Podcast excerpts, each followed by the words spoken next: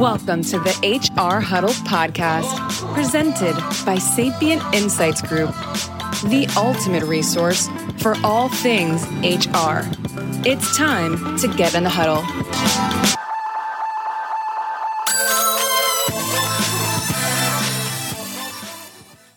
Welcome to the HR Huddle podcast and to this episode of Spilling the Tea on HR Tech. I'm Stacey Harris. And I'm Kim Seals. Thanks so much for joining us. Be sure to subscribe and share the show with a friend or two who want to stay in the know.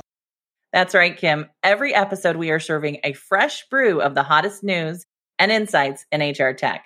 This week, our tea is laser focused on crucial takeaways from our annual HR system survey, including key trends on spending, vendor feedback, and where you need to invest for 2022.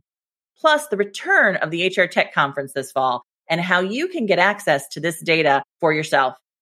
Speaking of getting access to the data, give us the scoop. Who participated in this year's survey and, and what did you find out from that? This year, we had over 4,000 organizations hit the survey and give us some data. But because of our cleaning process and because we're really focused on making sure that we get information that's going to be of value to the market, we have over 2,177 individual unique organizations who we have data sets from about a 15% increase from last year. That covers 33 million employees and contingent workers, and it's 52 different countries that we have data from headquartered wise. Not to call you a data geek, Stacey, but to call you a data geek. Yes. Nobody nobody gives a shit how much time we spent cleaning the data. I know. I do. that is not the tasty tea, Stacey. I want the outcome. Yeah. We really probably need to get to that level. Like I am the data geek and I'm going to give you more than you want, right? okay. Finally, we always have a pretty good mix between large, medium, and, and small organizations. This year, we had a 9% increase in those small organizations. And that really shows us that the market is expanding, particularly for organizations below that 1,000 employee level and the type of HR technology that they're looking for. There's going to be an awful lot of opportunity in the next couple of years to talk about who's servicing those organizations below 1,000 employees. We had a couple of other things that came out of the research beyond sort of who participated, but also around those big themes. And we talk a lot about what the customer feedback has been in our research. We talk a lot about HR tech spending and where the solutions are at. That's terrific. Let's dig into the data. The big conversation that came out this year in the voice of the customer is that people are generally happier with their HR technology, but expecting more out of that going forward. They really want more value from their HR tech. Kim, you've done a lot of work with organizations who have focused on that next level of getting business insights from their HR technology. Does it surprise you that people are happier with what they're getting this year, but they still want more? No, I think this is the year of being grateful, right? the, uh, maybe the last two years of being grateful. So might be a bit of that, right? Where it's like, look, we've got bigger problems to focus on than some of these little nits that might have gotten us down in the past. But we still do want more from our vendors. We want our vendors to step up and be our partners when times are tough and we've got a lot going on. I mean, I was on a call today with a vendor that was sharing some insights about how they're really stepping into things like contact tracing and how to track vaccination statuses and doing more for their clients and customers because they know that they just need it. So that's just my two cents of what I think might be going on. Yeah. I've been looking at this data, I think, for the last two months nonstop. And it's helpful sometimes to get a different perspective on, on where we think the data is having an impact on the market.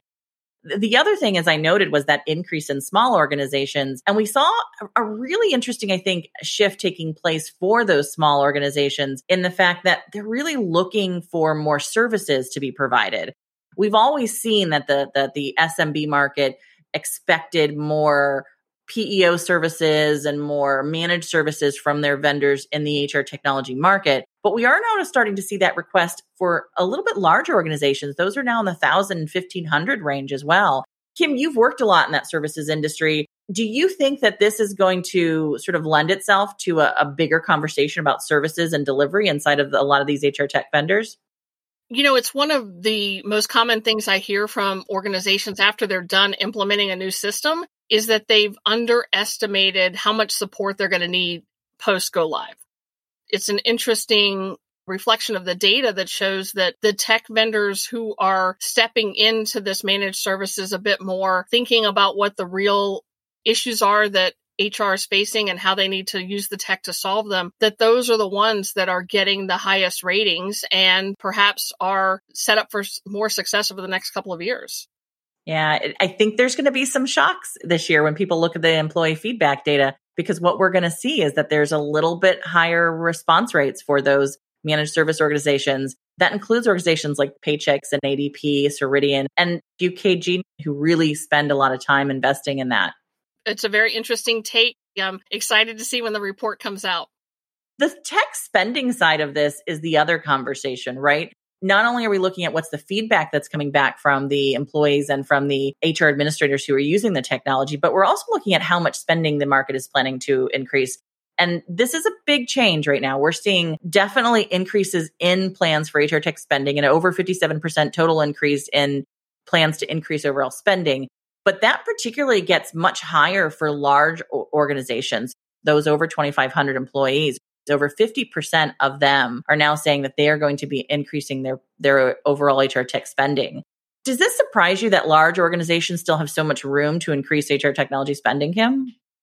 Well, it's really going to be question of what do they spend it on that's where the real insights behind the data will come in what's top of mind for them as they think about what they need to be adding to their tech roadmap where they might need to be improving some certain functionality or data sets. That's the piece that I'm super curious about is where where will the money be spent? What will they actually be buying? Yeah, and we're going to have a little bit of that data in the report so people will be able to see it by size. We're also going to have a little bit of it by industry. I'm excited to share because I do think that there's a big difference. The small organizations already seem to be much more focused on learning and benefits the large organizations are still focusing on learning and skills management areas, but they're also investing a lot more intelligent technology. And so I think we're going to see differences, as you noted, by the size. For sure. Stacey, let's shift gears a bit. Let's talk about emerging trends. What's happening in the cool crowd this year? Not surprisingly, we're seeing a lot of them invest money and time in machine learning, robotic process automation, chatbot tools, all of those are up by almost 30% and with lots more of organizations reviewing whether or not they're going to buy more. Really interesting that came out of that data is that over 40% of organizations are getting those not from their core HR organization or from their existing HR technology, but from organizations that sit outside of the HR technology market, which means they're either building it or they're purchasing it for someone like Microsoft or Google. And on top of that, we're seeing a lot of investment in benchmarking data this year as well. And that to me is really exciting because I think the benchmarking data is a precursor to broader conversations about artificial intelligence and the training data that's needed for the artificial intelligence. Probably not so exciting is that most of that data is still in compensation data sets due to, I think, the great resignation and all the job hunting that people are doing right now. And only about 18% of that's in skills data sets right now, which is the area we're going to see more growth in, but it's still fairly low. You've seen a lot of organizations who are focusing on emerging technology does any of this surprise you as far as the amount of investment that organizations are making in intelligent technology or artificial intelligence right now? Not surprising me that they're uh, spending the money on it, but I'm still waiting for the year, Stacey, where you tell me that they've actually done something with it, something beyond just recruiting, right? Where we know AI tends to be the most successful in terms of that space and how you do talent acquisition am cautiously optimistic that you're going to come back at the end of this and tell me that this was the year that people did something with the AI software they've been buying. I'll try and find it for you, Kim. I don't know if we're going to get there, but I will do my best to find it for you. Thank you. All right. Given this mighty data set, where's your head right now? Was 2021 an anomaly? Is it a continuation of 2020? Do you think we're reverting back to 2019 stats? Well, as any good researcher knows, to get the right data, you've got to ask the right questions. Not only ask questions that we've always asked about what organizations planning to use in their technology and where they're planning to go. We also spent a lot of time asking about what outcomes they were achieving over the last 12 months to get a sense of the comparisons we could make. That's going to be really valuable data when we start looking at how organizations become resilient because it is truly a challenge to do HR in the midst of all of this. Definitely putting this all together for us, are we throwing away these past benchmarks? I don't think we should throw away the last couple of years.